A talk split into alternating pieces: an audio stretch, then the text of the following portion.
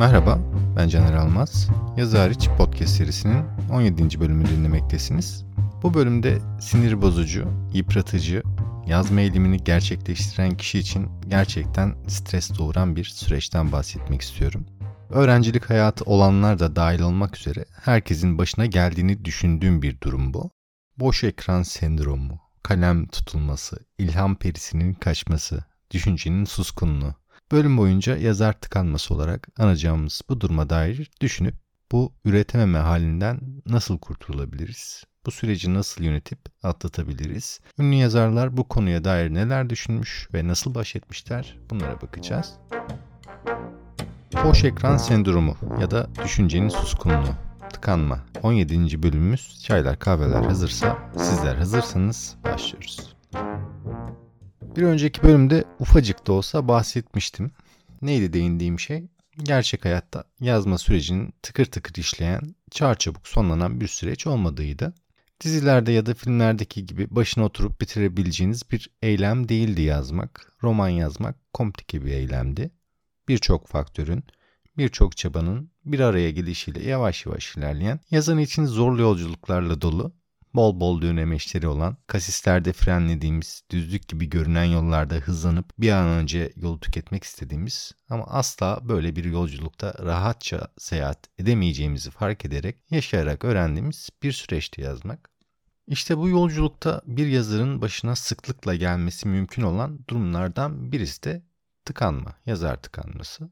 Şundan adım kadar eminim ama ispatlayamam. Her yazar bu süreçten geçmiştir.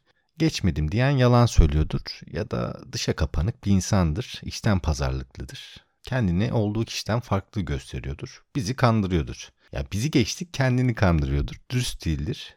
Kendine dürüst olmayan bize de doğal olarak dürüst olamaz. Nasıl bir yazar tıkanmaz yani. Hadi itiraf edelim hepimiz yazmaya çalışan herkes bir zaman bunu yaşadık. Kendimizi kandırmayalım. Geçtik bilgisayarın başına ve bembeyaz sayfaya uzun uzun tatlı tatlı ulan ne güzel bir sayfa diyerek boş boş baktık. Öyle ki o kadar çok baktık ki sonunda dile geldik ya da yazdık. Ama baktık kabul edelim bunu. Uzunca süre bakıştık arkadaşlar. Yazdığımızdan çok baktık. Gelin bunu birbirimize itiraf edelim ve inatlaşmayalım.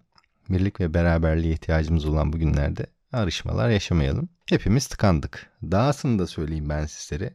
Tabii siz burada bırakacağımı, uzatmayacağımı sandınız. Benden çarçabuk kurtulacağınızı. Dediğimi kabul ederseniz başınızdan atacağınızı düşündünüz. Dahasını söyleyeyim. İleride hiç ummadığınız, beklemediğiniz, kendinize sonsuz güvendiğiniz bir anda başınıza ne gelecek biliyor musunuz? Tıkanacaksınız. Evet, tıkanacaksınız. Ben söyleyeyim de size siz ister inanın, ister inanmayın. Başınıza geldiğinde birisi bunu bana söylemişti dersiniz, hatırlarsınız. Nedir bu yazar tıkanması? Yazar neden tıkanır? Bu tıkanıklık nasıl giderilir? Gelin bu soruların cevabını bir yazardan alalım. Ferit Etgü bu konuya dair bir şeyler söylemiş.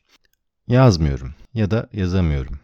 Dosyamda birikmiş yazıları, taslakları bile gözden geçirip yayınlamak gelmiyor içimden. Tükenmiş kitaplarımı bile yeniden basılı görmek istemiyorum. Senin hastalığın, Amelie'ninki, Demir'in durumu, burada hiçbir şeylerin büyümeyişi vesaire. Yo, şikayet mektubu yazmaya oturmadım. Geçenlerde madem yazmıyorsun, yazamıyorsun, öyleyse oku dedim. İlkin Canetti'nin Öz Yaşam Öyküsü'nün ikinci cildini ele aldı. Birinci cildinden pek hoşlanmamıştım. Bunu pek sevdim. Sonra Thomas Bernard'ın Paris'teyken aldım, betonunu okumaya başladım. Bir kez daha yazmamanın, yazamamanın yazılabileceğini gördüm. Bu karanlık kitabı okurken garip değil mi? İçim ışıdı sanki. Ve her şeye karşın yazılabileceğini bir iki eş dost içinde olsun düşündüm.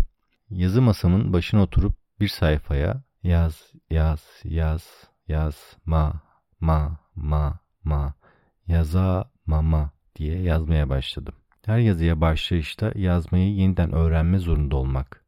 Ne güç. Okuduğum bölüm Ferit Etgün'ün yazmış olduğu mektuptan bir parça 11 Şubat 1985 tarihli ve Tezer Özlü'ye yazmış olduğu mektuptan alıntı. Her şeyin sonundayım isimli Tezer Özlü ve Ferit Etgün mektuplarının yayınlandığı kitaptan, kitabın 99. sayfasından. Burada Ferit Etgü içinde bulunduğu ruhsal durum nedeniyle yaz, yazmadığını, yazamadığını söylüyor Tezer Özlü'ye. Yazamıyorum, öyleyse neden okumuyorum deyip yeniden kağıdın başına oturmaya kadar geçen süreci anlatıyor. Ne güç diyor en sonunda. Her yazıya başlayışta yazmayı yeniden öğrenme zorunda olmak ne güç diyor.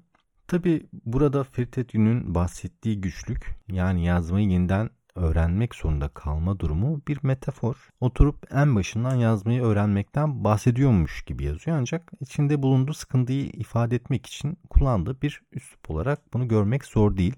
Sıkıntısının büyüklüğünden bu yoldaki engelleri tanınarken seçtiği yoldan aslında uğraşısının ne kadar yıpratıcı olduğunu bir yandan hayatın gerçekleriyle uğraşırken yani bir haber almış Tezar Özlü'nün hasta olduğunu öğrenmiş yaşadığı kentte işlerin yolunda olmadığını anlatırken görüyoruz bunları. Bir yandan da kaybettiğini hissettiği şeyi yine aslında kapkaranlık bir metnin içerisinde görebildiğini anlatıyor bize. Yazmanın, yazma çabasının bir arayış, bir arayış içerisinde de bir aydınlanma, bir ferahlama çabası olduğunu sezdiriyor bize Ferit Edgü. Tanımlamayı seviyoruz. Hepimiz bir şeylere at koyma hevesindeyiz aslında tanımlayamadığımız şeylerden de huzursuzluk duyuyoruz. Bir rahatsızlığımız olduğunu düşünüp doktora gittiğimizde doktorun ona teşhis koyması aslında durumu isimlendirmesi oluyor. Biz ismini, cismini, şeklini bilmediğim şeyler, şeyler karşısında daha kontrollü oluyoruz. Kısacası tanımlayamadığım şeyler bizi korkutuyor. Bir psikanalist 1940'lı yıllarda bir tanımlama yaptı. Edmund Bergler isimli bir psikanalist ki kendisi Freud'un öğrencisi. Yaklaşık 20 yıl boyunca yazma sıkıntısı çeken yazarlarla görüşüp ortaya bu tanımlamayı attı. Yazar tıkanması böylelikle literatüre girmiş oldu. Bergler şöyle tanımlıyor bu durumu. Yazarın elindeki metni bitirememesi ya da yine bir metin kaleme alamaması. 70'li yıllarda ise Yale Üniversitesi'nde iki psikolog Bergler'in araştırması üzerine deneyler yapıyor. Sadece bu araştırma için kurmaca ve kurmacı olmayan şiir ve düz yazı, tiyatro ve senaryo gruplarından oluşan çeşitli bir yazar grubunu işe alıyorlar. Bu gruba 60'tan fazla test uyguluyorlar. İlerlemelerini takip ederek durumlarını ortaya koyabilmek adına bu yazarlarla sürekli röportaj yapıyorlar. Kendini tıkanmış hisseden yazarların ortak hissiyatı durun, mutsuzluk oluyor.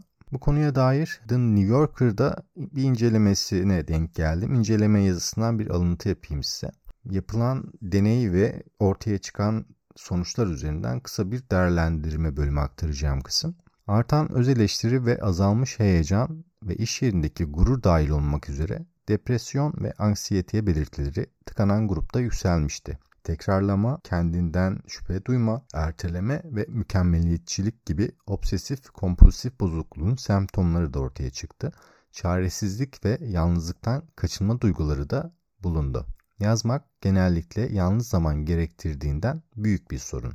Ancak tüm mutsuz yazarlar eşit yaratılmamıştır. Baryoş ve Singer keşfettiklerine göre Baryoş ve Singer bu arada araştırma yapan e, araştırmacılar dört genel tipe ayrıldılar. Bir grupta kaygı ve stres baskındı. Onlara göre yazmanın önündeki en büyük engel yazma sevincini azaltan derin bir duygusal sıkıntıydı. Başka bir grupta yer alanlarda mutsuzluk, toplumsal ilişkilerde öfke ve kızgınlık yoluyla ortaya çıktı. Üçüncü grup kayıtsız ve ilgisizken dördüncü grup öfkeli, düşmanca ve hayal kırıklığına uğramış olma eğilimindeydiler. Duyguları sadece üzgün değil, güçlü bir şekilde olumsuzdu. Baryoş ve Singer'ın keşfettiği mutsuz yazarların farklı türleri farklı şekillerde tıkanıyordu. Bu inceleme yazısının linkini podcast'in açıklama kısmına ekleyeceğim. Dileyenler bu kapsamlı yazıyı okuyabilirler, inceleyebilirler. Yazamamak, yazma eylemine zaman ayırmış, onun için çalışan ve çabalayan yazar için doğal olarak bir hayal kırıklığı doğuruyor aktardığım araştırmadan da gördüğümüz deneyimlenmiş ve ortaya atılmış tezlerin de ortaya koyduğu gibi her yazarın bu durumla baş etme şeklini başka olduğunu görüyoruz ve yazamamak her yazarda farklı duygusal tepkilere sebep oluyor. Kimisi öfkeleniyor, kimisi hayal kırıklığına uğruyor. Ama ortak noktaları biraz önce de söylediğim gibi yazamamak bir mutsuzluk doğuruyor. Bu kadar bilimsel açıklamadan sonra biraz konuyu yazarların bu sıkıntıya karşı vermiş oldukları çözüm önerileri üzerinden ilerletelim. Joseph Conrad, Gustav Flaubert, Ernest Hemingway, Herman Melville, Tolstoy ve Virginia Woolf bilinen en meşhur tıkanıklık yaşayan yazarlardan. Yazarlar bu mutsuzluk durumuyla nasıl başa çıkmışlar? Yaşayanlara, bu durumu yaşayanlara önerileri ne olmuş onları dinleyelim istiyorsanız. Bazılarının söylediklerini aktarmak istiyorum sizlere. Ernst Hemingway şöyle demiş konuya dair. İyi gittiğiniz ve devamında da ne yazacağınızı bildiğiniz sırada durmak en iyi yöntemdir.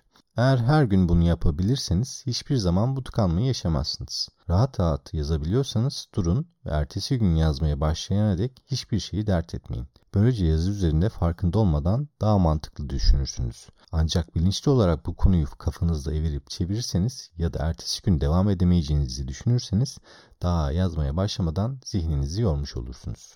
Yani yazarken iyi gittiğiniz esnada durun ve o ilhamı ertesi güne sarkıtın diyor. Böylelikle hem kendi sürekliliğinizi sağlamış olursunuz hem de yazınız üzerinde farkında olmadan mantıklı düşünerek hareket edersiniz diyor Hemingway. Bir başka meşhur yazar Ray Bradbury bu konuya şöyle yaklaşmış, şunları söylemiş. İnsanların aklında şu sorular var. Eğer yazar tıkanması başımıza gelmişse ve bunun farkına bile varmamışsak ne yapmamız gerekir? Bir anda yazarken tıkanırsak bunu nasıl çözeceğiz? Aslında cevap basit değil mi? Muhtemelen yanlış yoldan ilerliyorsunuz. Oturmuş yazı yazarken bir anda zihniniz duruyor ve bu kadar diyor. Tamam uyarıyı aldınız öyle değil mi? Bilinçaltınız size yeterli dediği an bu.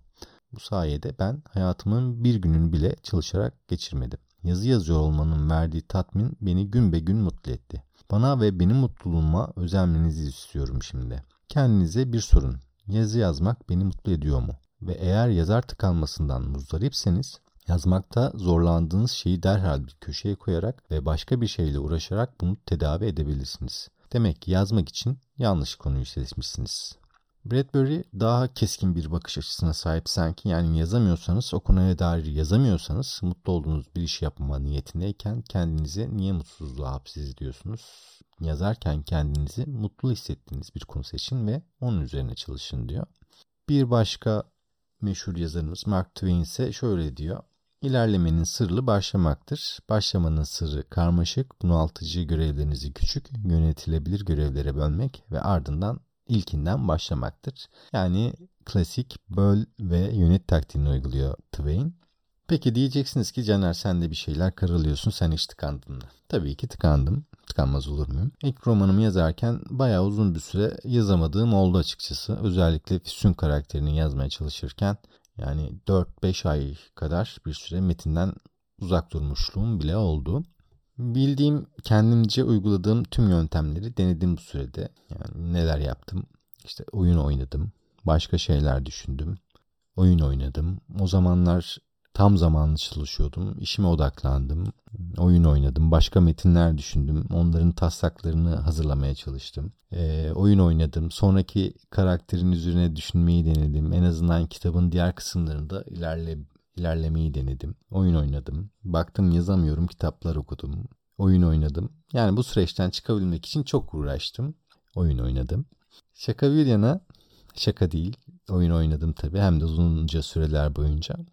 Ben genelde yazmayla alakalı karar verdiğim en önemli konulara oyun oynarken karar veriyorum. Oyun oynamak zihnimi inanılmaz derecede rahatlatıyor. Yani bence oyun oynama alışkanlığımızı çocukluğumuzda bırakarak büyük hata ediyoruz. Bu alışkanlığımızı acilen geri kazanmamız lazım diye düşünüyorum.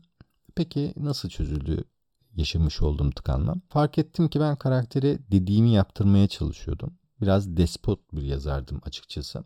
Bunu fark edince ne yaptım? Füsun'la konuşmaya karar verdim. Yani karakterimle konuşmaya karar verdim. Metnin ilerlemesini istediğim istikamete dair sorular sordum. O da bana cevaplar verdi sağ olsun.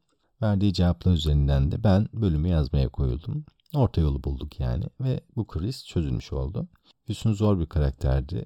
Okuyanlar biliyordur. İleride onunla tekrar buluşacağız. Bakalım beni ne gibi hadiseler, badireler bekliyor. Ben de meraklanıyorum bu konuya dair. Evet kısa bir özet yapıp bölümü noktalayalım. Yazar tıkanıklığı bence çok eski bir hastalık ve bu hastalıktan çekmiş yazarlarla dolu edebiyat tarihi. Kimler kimler yok ki bu isimler arasında.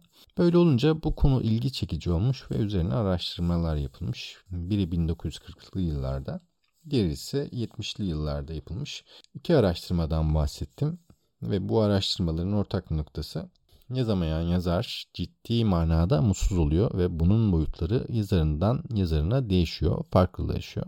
Sonrasında da meşhur yazarların bu duruma karşı vermiş oldukları tavsiyelerden bir demet sundum sizlere.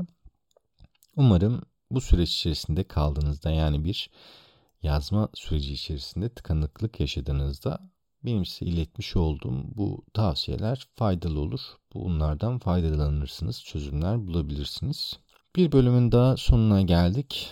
Her bölüm sonunda yapmış olduğum ufak hatırlatmamı tekrarlayayım.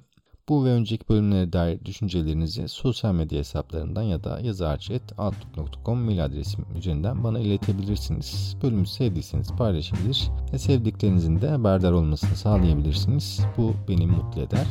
Beni dinlediğiniz için teşekkür ederim. Bir sonraki bölümde görüşmek dileğiyle. Hoşçakalın.